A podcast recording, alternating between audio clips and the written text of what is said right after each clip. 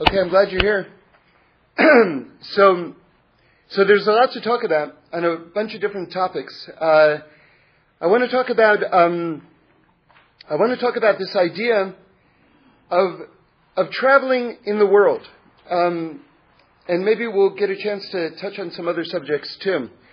Um, we have a, a, a, double parsha this week. Um, we read two different portions from from the Torah uh, Matot and, and Masai. And often they're read together. And they talk about the, the travels of the Jewish people through the desert. And it's, um, it's a very, very important, uh, very deep area in the Torah. Um, let me review kind of like a, a general point, and then we'll go a little bit deeper. It lists the 42 encampments of the Jews between the time they left Egypt and they went into Israel.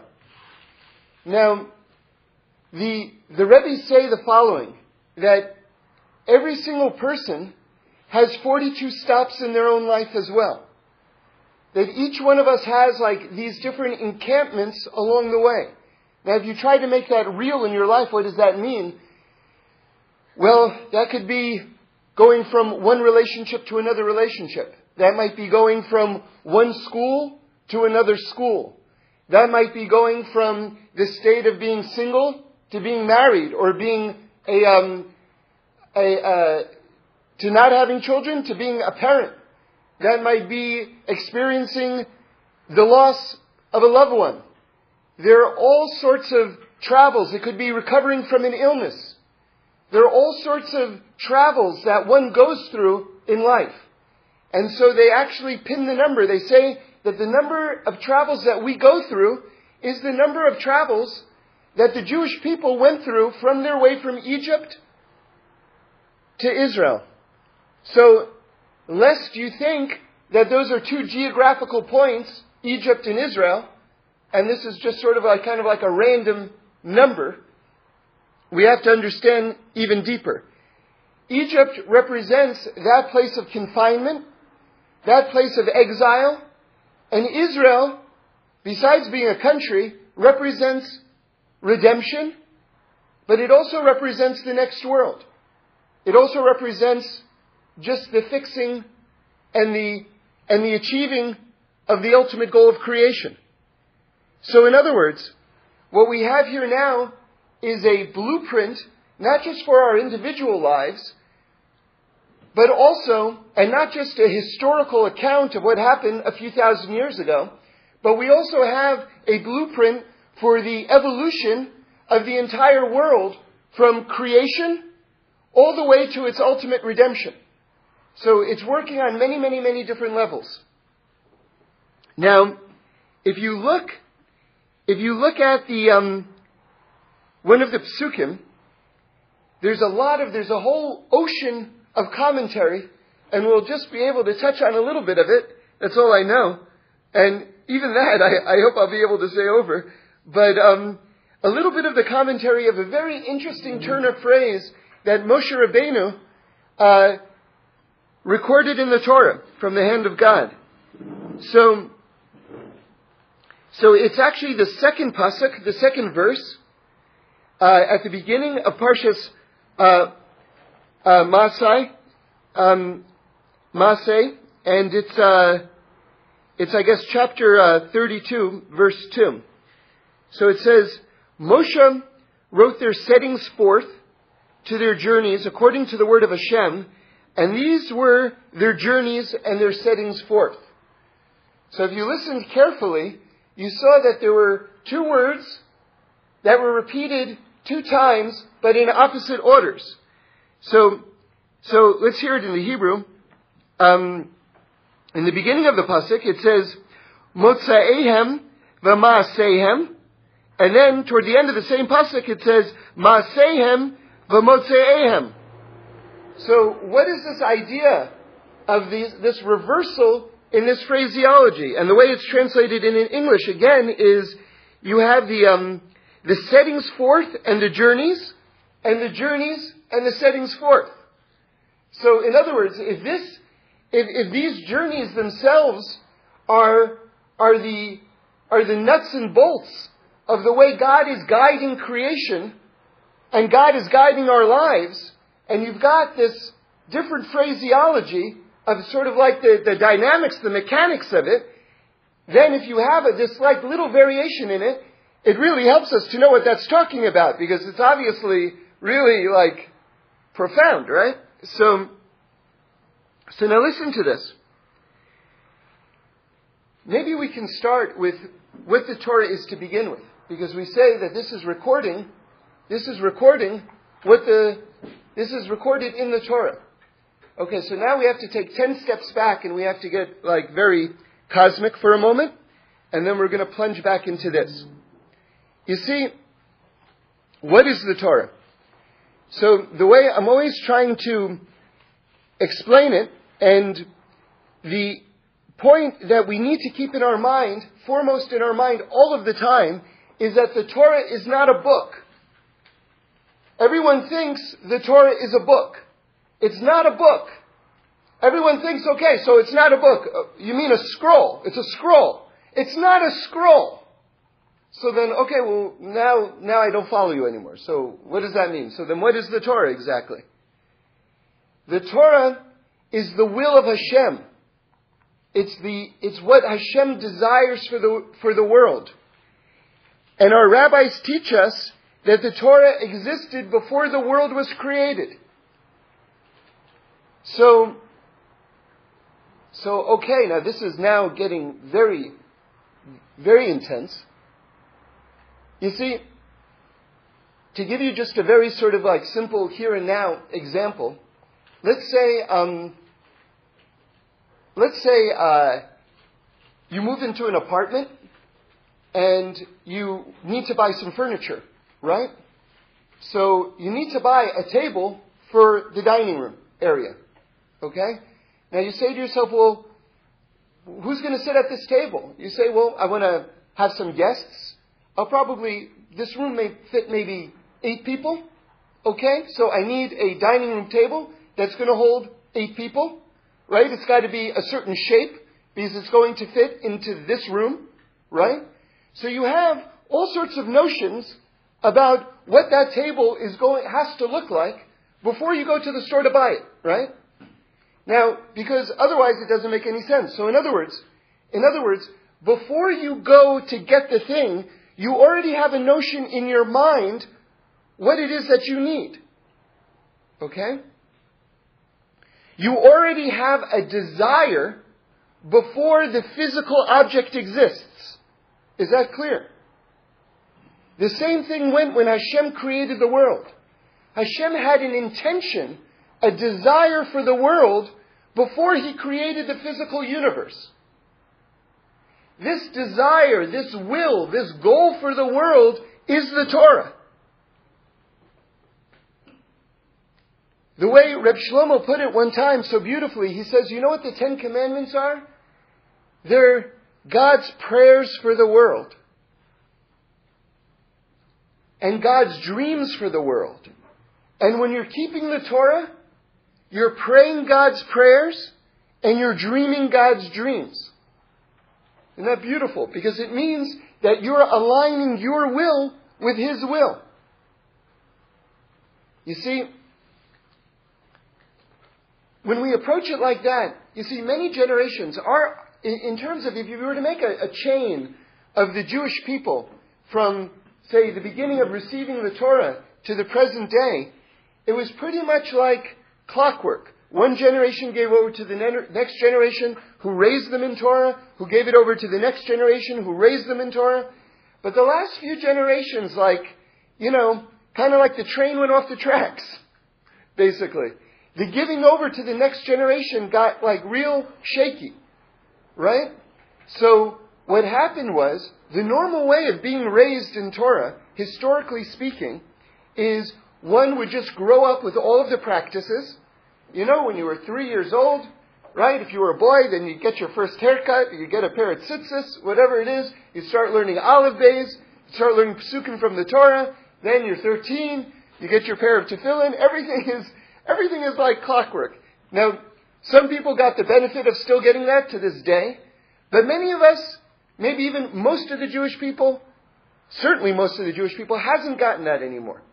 So the normal path of, of, of education and discovering this world and learning about God would be that you've got the practices, and then over time you learn the inner dimensions of the practices.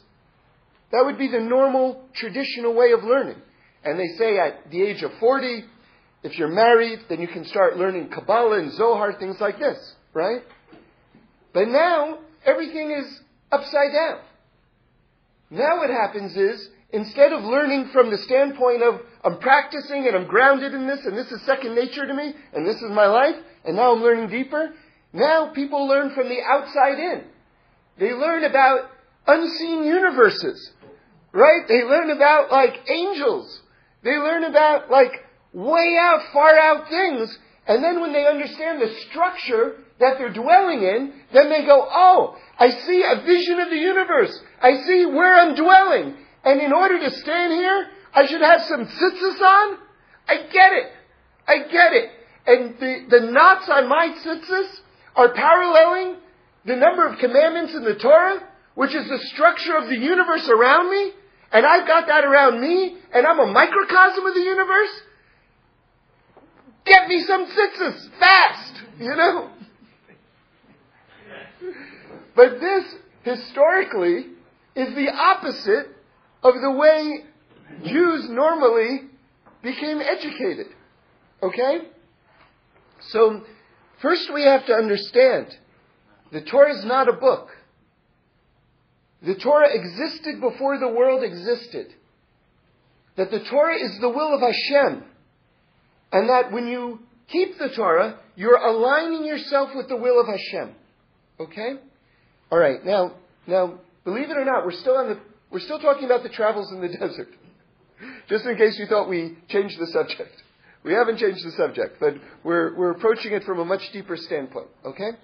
So, so what happened was, and this is like really quite amazing, and if you want to look at it inside, it's in Gemara Yuma on Dafa Chaf Ches Amud Beis 28b, right? Um, where it talks about the fact that Abraham Avinu, Abraham, our forefather, that he was keeping the Torah before the Torah was actually given at Mount Sinai. That the Avos, our holy fathers and our holy mothers, were keeping the mitzvahs before they were revealed. And it says, and this is getting deep, who taught Abraham? It says Abraham had two rebbes. You know who his rebbes were? His kidneys. Okay? In Yiddish, they're called your kishkas. Right? Guts in English. Yeah. Now that has, right, thank you, Jeff, because that has an, an evocative uh, translation that, that doesn't necessarily always come through in the English. When you say, sometimes you say to someone, how do you know? And the person says, I know it in my kishkas. Meaning to say, my sixth sense, my inner self understands it on a deeper level. So, so, or intuition is another very good word for this. So, Abraham Avinu, because he was so spiritually elevated, because he knew that there was a master of the universe, because he knew that there was a structure to the universe, he was able to actually derive what the mitzvahs were. It's quite, quite an amazing thing. Quite an amazing thing. But, but we're making a point here. The idea is that he was able to see on a very high spiritual level, he was also a prophet, he was able to see the spiritual before it became the concrete. He was able to, de- to derive the concrete from the spiritual. All right, now let me give you just another model. And we're going to develop this idea further. And again, we're still talking about the travelings, and we're still talking about the juxtapositions of these two phrases in the beginning of the parsha. So, so, but we have to keep on going. So, so let's go further. One of the ways that a person has to understand the universe and has to understand what the Torah is and where it is that we're all dwelling is to take this example. It comes from high school science, okay? You have ice, water, water vapor. It's all the same thing, right? Ice exists, that's solid. Water, right? Same thing. Then water vapor, same thing, but it exists in three different states. Now, even though they seem like three different things, wow, this is just vapor, or wow, hey, you threw water in my face, that's wet, or ice, hey, that's hard. All of them have the same molecule. It's all H2O. Alright? But you see, in this, a very clear example of how God created the world. We have a notion, it's a Kabbalistic um, bit of terminology, it's called tzimtzum, which means contraction or constriction. And what Hashem did, one of the stages of creation was, God took His divine light and He contracted it, right? Think of water vapor becoming water, becoming ice. God took His divine light and He contracted it until it became the physical universe. But the same molecule, if you will, in every stage of the contraction of creation is God. God exists equally in every single stage, even this physical universe. So you say, well, wait a second. No. It seems like this physical universe, God is very far removed from this physical universe, right? Wrong. God is equally here in this physical universe as He is in the highest heavens. There is no iota of difference of God's presence in this physical universe than in the highest heavens. So then what's the difference? The difference is, is that God's presence is concealed. But His actual presence is 1000% here and 1000% the same as it is in the highest reaches of heaven. Now we can say it in another vocabulary, the same idea. That God created the world with the letters of the Torah. So he took his will and he contracted his will until it surrounded and created a physical presence. And what about the Torah itself? His will itself? Well, it came from being just Hashem's alone to being contracted so that it can actually be read in a book, so that it becomes revealed in this world to us. Okay, so now, now you have something, now we're ready for the next point. Now you have something very, very, very interesting, which is before, before what we had was that Abraham had to derive physical things from that which he couldn't see. He had to derive the idea of Shabbos. He had to derive the idea of tefillin. He had to derive the idea of tzitzis from that which he couldn't see. Now, in our lives, we have to look at the physical objects and we have to derive the spiritual dimensions of them from the physical. Do you hear how it's the opposite? First, he had to bring the abstract into the concrete. Now we dwell amidst the concrete, and we have to look into the concrete to derive the abstract. And do you see how that mirrors one's educational thing in, in life also? Okay. Okay. So now, now we can get back to the idea of these, uh, of these words. Okay?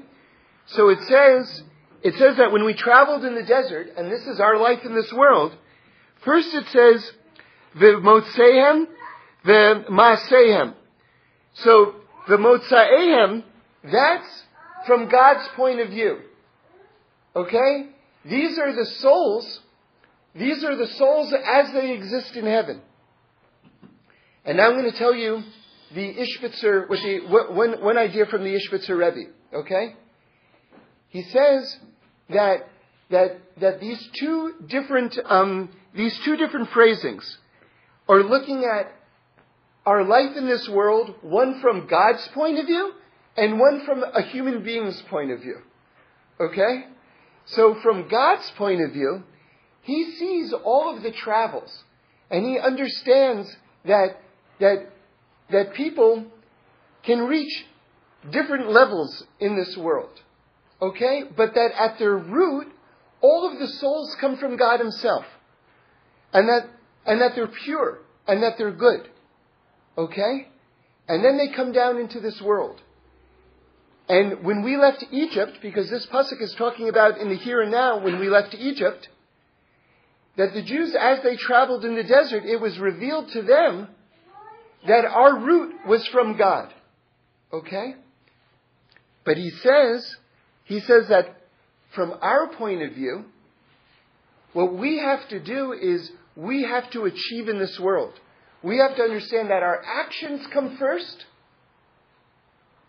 and that we can achieve through our actions, through our travelings in this world, different levels, and that we're all heading toward God and that we're all rooted in God. Now listen to what Reb Shlomo Carlebach says. He says, and here I want you to know, Ele say we travel, we come and we go, we go and we come. That's, by the way, the, uh, the best, simplest way of translating it. I wish I'd given you that translation earlier. Because that's what we're, that's what we're, that's what we're contrasting. These two phrases. We go and we come, and we come and we go. Right? Okay. He says very simple. I think we're ready for very simple at this point, right? It says very simple. Moshe Rabbeinu writes down the traveling below, but it says, Yidden, did you think you were traveling? Did you know that you were traveling above? A Yid has to know, wherever I travel, the above is traveling with me. I bless you and me that mamish, the strongest thing we have to pray, this is the strongest thing we have to pray for day and night.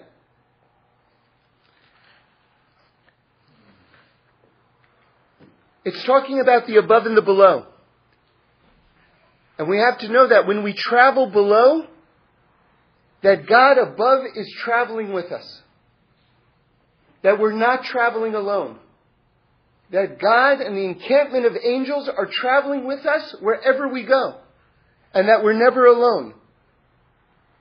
It's a huge, a huge, huge, huge idea. Like the Mishkan traveling over the people in the desert? Yeah, you know, when we traveled through the desert, there was a there was a there was a pillar of cloud that was in front of us during the day and a pillar of fire at night. And you know, if you didn't know, I mean, if you thought that you weren't being led, all you had to do was look at this pillar of cloud by day and this pillar of fire by night. It was such a great reminder. It's, this is one of the hardest things in life. This is one of the hardest, hardest, hardest, hardest things in life. Because when you set a goal, and the goal is very slow in, in, in, in getting to, or you set a goal and it just gets wiped off the map. It's just like, sort of like, no, this isn't slow to happen. This just isn't happening. I mean, it's just, your first thought is, is God with me? Is God not with me? You know? So the hardest thing, the hardest thing in life, and this is what Reb Shlomo is saying here, the hardest thing to know and to keep in mind is that wherever I'm traveling, God is traveling with me. And um, that's, this is a, this is a life saving thing, you know? You know, we talked about it since you mentioned the, uh, since you mentioned the Mishkan. One of the things that it's one of the most repetitive, one of the most repetitive passages in the entire Torah is when it talks about the clouds over the Mishkan. And says the, the clouds stayed, then the clouds went up, and when it went up, they would go, and when it stayed, they would stay, and when it would, they would stay for a little while, when it stayed over the Mishkan for a little while, and it just, it, it's every variation of this idea. But the rabbis explain something very, very beautiful which is that there were places where we wanted to encamp. And we were like, ah, this is a really good place. And then the cloud went up. And it was a praise to the Jewish people that even though we wanted to stay there, when the cloud went up, we left. And then there were places where we were like, I gotta get out of this place. This place is a drag. But the cloud didn't go up. And we still stayed in that place. Even though we weren't happy there. Because the cloud hadn't told us to leave. Hashem hadn't instructed us to leave yet. And this is our life. There are places in our life, periods in our life, where we're like, I gotta get out of this phase in my life. But the cloud hasn't lifted yet. But that doesn't mean that God isn't there and it doesn't mean that God isn't leading us. God is there, but He's like, listen, there's a lesson that you have to learn and you're not there yet. We're not there yet. And we keep on thinking, I'm there. I'm there. I'm so there. Let me go already. And God's like, yeah, just, just wait. You're not, you're not there yet. You know? And then there are other times where it's sort of like we're in a job or we're in a relationship and we're like, I'm so happy. This is so fantastic. And then, whoa, what happened? Right? The cloud lifted. And it's sort of, it's sort of like, well, you know what it is? Whatever that had to be, that's what it was. On to the next. On to the next. And you know something? The Jewish people, listen very carefully, the Jewish people in the desert, when they stayed when they didn't want to stay, and when they, when they left when they wanted to stay, they gave us strength, you and me, right now in our lives, strength till Mashiach is coming, to be able to endure hard times, and to be able to surrender during the other times as well. That was implanted in us in terms of our, our neshamas, our souls. It was planted in us in the desert. They gave us the strength. It's an awesome it's an awesome thing to realize. It's an awesome thing to realize. You want to leave? Go ahead. What you're saying is that there's a symbiotic relationship between Israel and Jewish people. But you can compare that to an individual with a Baruch Hu, the same closeness, debikut, like a, a glue kind of. And that's the way we're supposed to be. relate to Hashem as if we're in the desert. Even now, it's a different time, it's a closeness that we that we've come yeah. apart from, but now we have to come together. So so basically, you know, okay. So let me tell you guys something very very deep.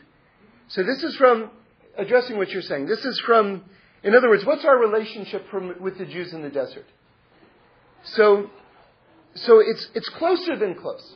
It's closer than close. It's basically us. It's basically us. But let me phrase it in another way. The Ishbitzer gives a very, very beautiful um, way of visualizing this. You see, the very, very last mitzvah in the Torah that came from Moshe Rabbeinu is, um, you see, once every seven years there was this mitzvah of Hakel. And what would happen is the king of Israel would read the book of um, Deuteronomy in English, Sefer Devarim. He would read Sefer Devarim, and everyone would crowd around, and he would he would read this. Okay, and it says that it says that everyone had to come, and it says that the mothers should bring their babies in their arms to hear. Okay? So, so believe it or not, that's the last mitzvah that we got from Moshe Rabbeinu. That mothers should bring their babies in their arms to hear the Torah being read. Okay, and then, then just so you know for your general education, the very, very, very last mitzvah in the Torah is to write a Sefer Torah. But this is the last one that is coming, so to speak, from, from, from Moshe, from Moshe's mouth, his, his verbal instruction to us. Okay. So, so can you imagine um, your parent says to you, can you pass me that, um, can you bring me a cup of water? So, so, so you can bring your parent a cup of water for sure. That's, that's no problem. It's hot. He wants a cool drink. That's all good, right? Now, can you imagine Hashem says, Can you bring me a cup of water a thousand years from now? How do you do that? How do you do that? So, so the idea is that you, you, your hands, your arms, your fingers, can reach and grasp to a realm of existence physically that your parent can't reach. and your children's children and your children's children's children are one long extension of your forefather and your foremother's arm in this world. Okay? So, it's quite exciting, actually, to think, like, I am an extension of their arm in this world from heaven. So, what is our relationship to the Jews in the desert? It's, it's, it's where we are the, we are the fingers of their hand. So, when we're talking about the Jews in the desert, we're talking about us. When they opened up gates, they opened up gates for us as well. So let's talk about another episode in the Torah because we just had the whole description of Tzlafchad's daughters. So Tzlafchad's daughters, it's a whole amazing topic in and of itself. Righteous, holy women in the Torah. But who was Tzlafchad? Who was their father? Yeah? Yeah. So, so we're gonna, we're gonna get into, like, who he was for a moment, because, because it's quite wild. So, so according to Rabbi Akiva, this is, we're gonna learn it out like Rabbi Akiva from the Gemara, okay? Because this is such a radical understanding of who the wood gatherer was. He was the wood gatherer in the Torah who was stoned and executed for breaking Shabbos. Okay? So, you think, well, you know, like he doesn't sound like the highest person in the Torah, right?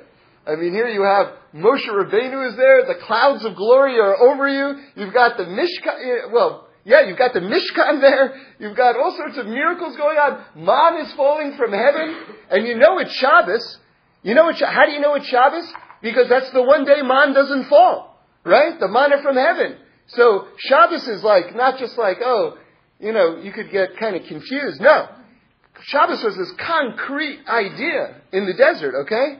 So, so who is this person who is publicly desecrating the Shabbos by gathering wood, which is carrying, without an Eruv?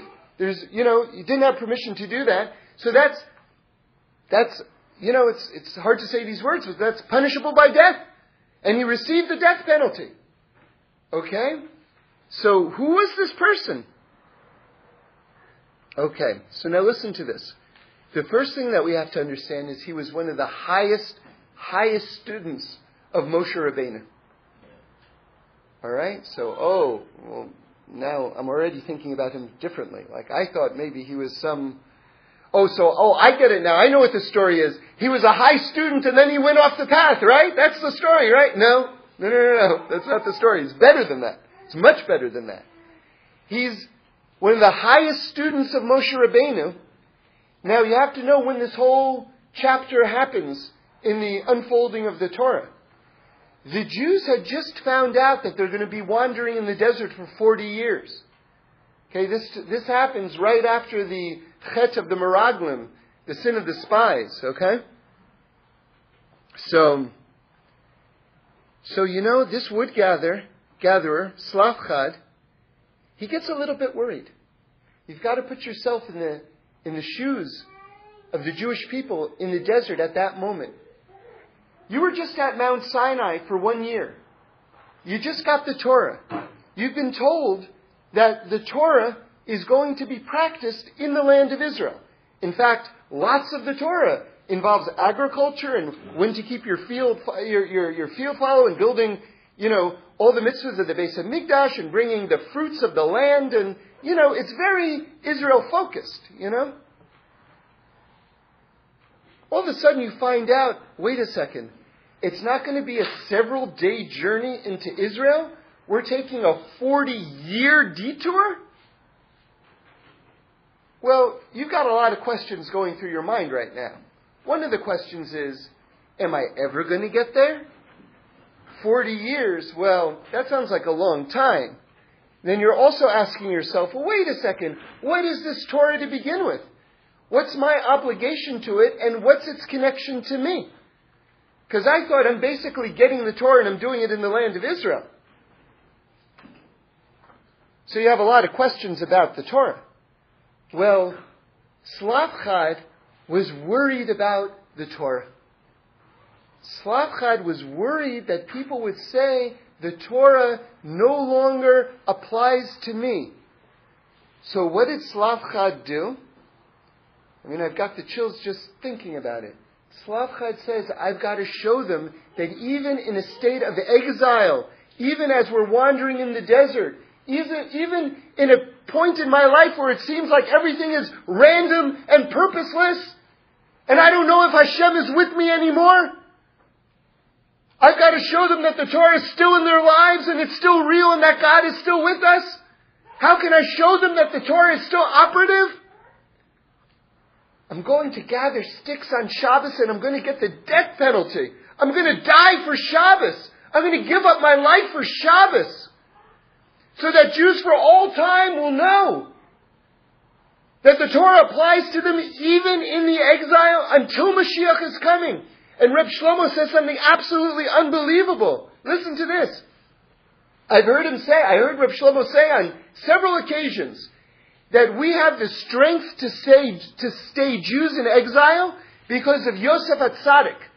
Because when Joseph was sold into slavery in Egypt, all of the Jews were in Israel, and he was the only Jew outside of Israel, and Yosef stayed wholly outside of Israel. Therefore, we're getting our strength to this day to remain Jews in exile from Yosef. Okay, you can't argue with that. That's like concrete. That's, that's, that's perfect.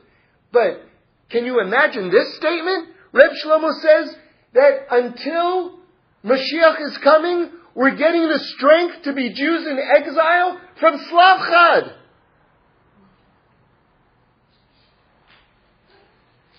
Wow. Because what about us? What did we say? Israel stands for redemption. Israel stands for Mashiach. What about us? We say, it's been thousands of years. We're walking around in exile. Hashem, you promised us Mashiach. Where's Mashiach? Mashiach's not here. If Mashiach's not here and you promise it to us and we're just wandering around in exile for thousands of years, what's the Torah to me and what's me to the Torah? What's my obligation to it? What's its existence to me? So Tzlafchad stood up and he said, I'm mamish giving up my entire life for Shabbos. So that everyone should know until Mashiach comes that it's real and it's here and it's now and it's for me and I'm for it. Now listen to this. Now Reb Shlomo brings the Zohar. You ready for the Zohar? The Zohar says, remember, he's known as the wood gatherer. Tzlafchad is in, in that chapter is not called by name. He's not called by name. He's called the wood gatherer. Are you ready for this? The Zohar says that when Abraham Avinu was getting ready to sacrifice Yitzchak, right? Isaac, that's the Akedah, the binding of Isaac. Look in the Torah, it says that he chopped wood. He chopped wood, right, to make the fire, because it was going to be like a korban olah. It was, it was going to be like a, right? That was the nature of, of, of the offering that was going to take place. So the Zohar says that when Abraham Avinu chopped the wood, that what he was doing was through Abraham Avinu's own Mesiris Nefesh. That means giving up completely of himself in order to do the will of God. He was giving over part of his Mesiris Nefesh for the wood gatherer who would come generations, generations later that Tzlafchad would have that strength to give up his own life for God and for the Torah and for the Jewish people. Where did Tzlafchad get that strength from? From Abraham Avinu when he was chopping wood to sacrifice his only son. Wow.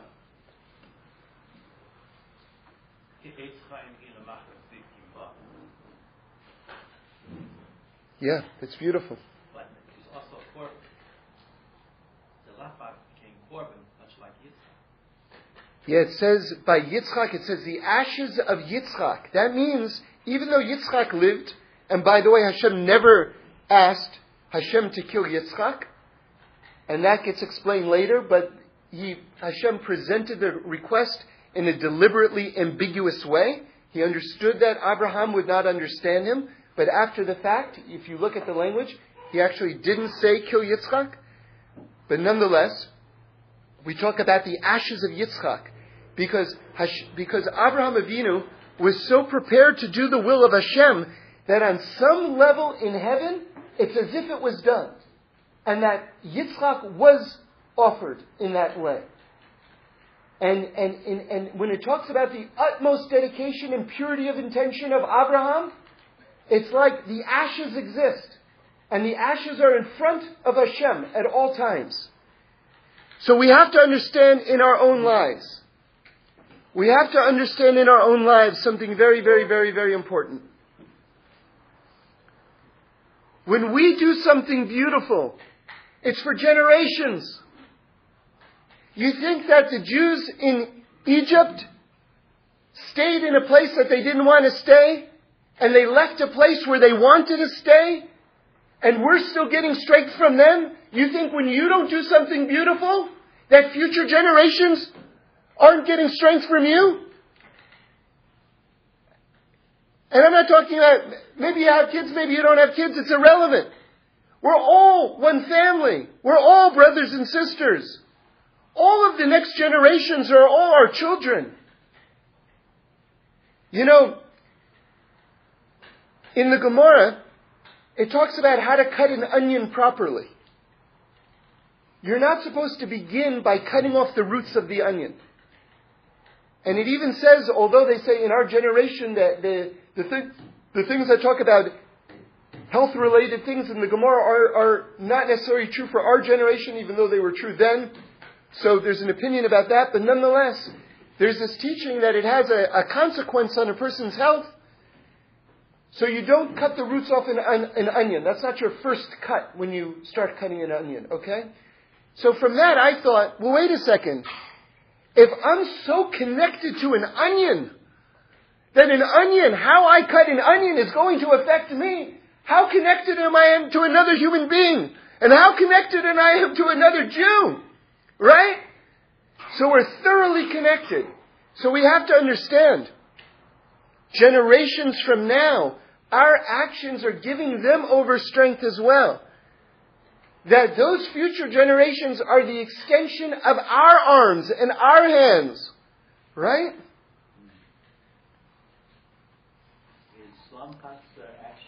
I'm gonna. Yeah, that's what the Zohar is saying. That that Tzlafchad got his strength to give up his life, to give up everything that was important to him from Abraham, and that Abraham did that in the most exact way when he chopped wood. He was chopping, he was chopping wood, so to speak. The wood that Tzlafchad gathered to give up his life. Abraham was chopping that wood for, for Tzlafchad to gather, so to speak, so to speak. I'm not sure that the Zohar says exactly that point, whether it gets that detail, but it's talking about that, that willingness to give up everything for God. So, so I want to, I want to end with this one point. Um, I want to end with this one point that uh, I heard from Rabbi Weinberg, from Rabbi Simcha Weinberg. When you have a moment of inspiration in your life, spiritual inspiration, stop and pray for your future generations or the future generations of the Jewish people. That they should be able to draw strength from this moment that they should be able to draw inspiration from this moment. Make, make that connection concrete and real. You know, because then it's like a laser. Then it has even more power. Do you understand? Either way, they'll become inheritors of that legacy. But if you like zero it in, oh, that was so hard for me, but I did it, or that was so beautiful, please let them discover this beauty, or that was so hard for me, that which I was able to muster strength from, let them experience the same strength if they're ever challenged, and they should be able to be successful to overcome those challenges. Right? So I want to tell you a story that happened to me. Um, I actually wrote it up for uh, for Brengen magazine. You can, if you're interested, it's it's actually I, I made a site. It's called TorahOnITunes.com. You can look. It's on that site. Um, but anyway, it's called In My Father's Footsteps. Actually, yeah, yeah. It was also uh, it's also on Aish.com if you're interested. But anyway, the story goes like this. When my father when my father uh, finished uh, his service uh, in the U.S. Army um, in World War II, he um, he he went out to Los Angeles to UCLA and he enrolled there. And um, it was summertime, and he wanted a he, he needed to find a place to live. So he needed, so he wanted to find a place to live that was very close to the campus. So he found the place that was closest to the campus, mm-hmm. and he went in there, and um, you know he gave him a check and it was a fraternity, and he went upstairs and he starts unpacking his bag. Well, you know, I guess because it was summertime and all the rest, maybe all the regular crew wasn't necessarily there, and um, someone comes up afterwards and starts asking my father some questions while he's unpacking his bags, moving into his room, and um, you know, after these questions, he starts saying to my father, you know, um, you know, maybe uh, maybe, maybe, maybe this isn't the best place for you.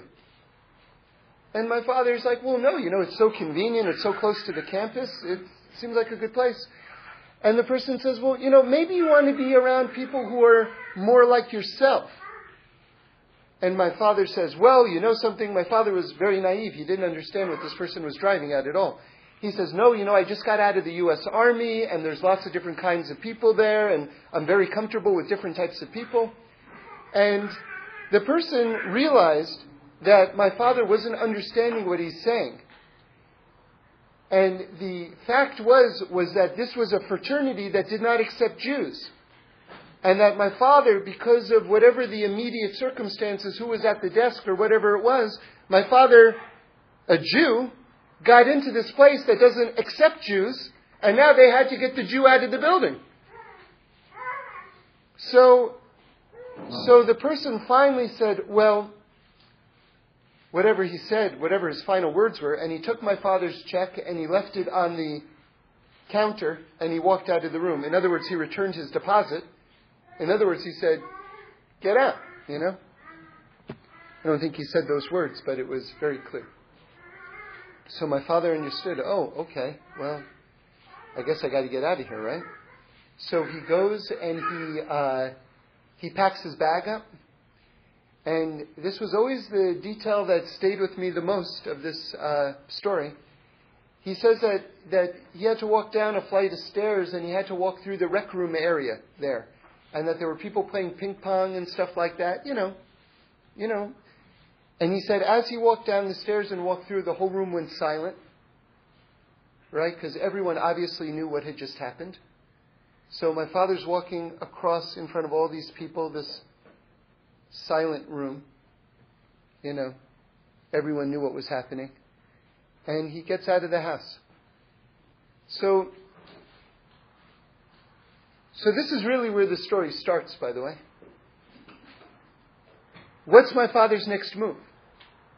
Right? He's just been humiliated. What's his next move? Well, his next move could be the last place I'm going is to a Jewish house. Because if this is what it means to be Jewish, I don't want any part of this. That would be, that would be a lot of people's next move. And who can judge them, right?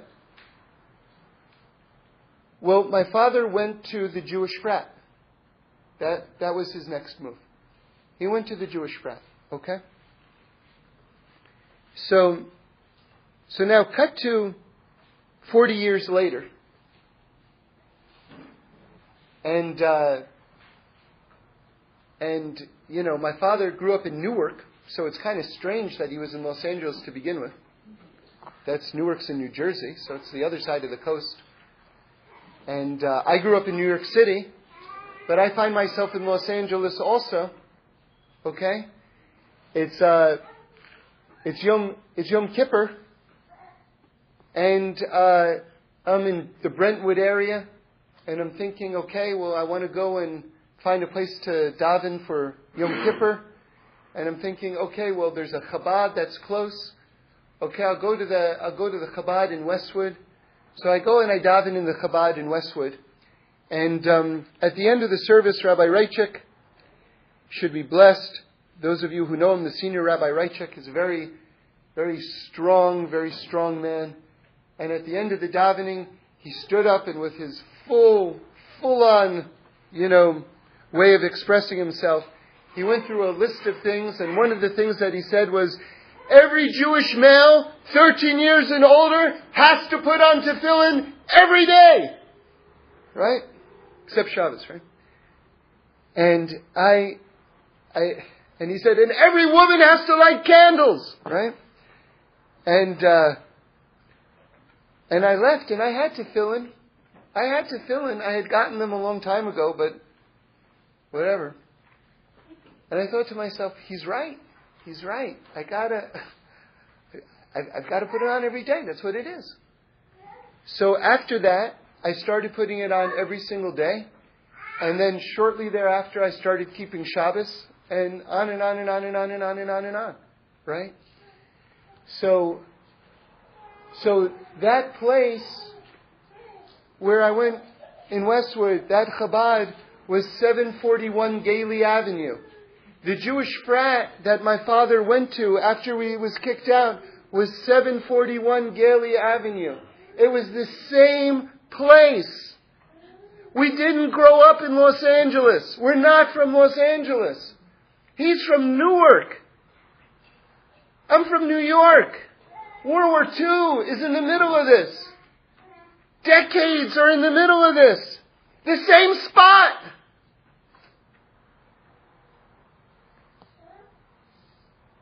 So what does it mean that the parents are an extension for the children? Do you need a better example in modern day time? How exact it is. How precise it is. God's guidance of the world. And you're a part of it. And you're opening up gates for the next generation. And the previous generations opened up gates for you. And I learned that it says in the Zohar that any gate that's ever been opened stays open. The gates that the Baal Shem Tov opened stayed open. They're still open.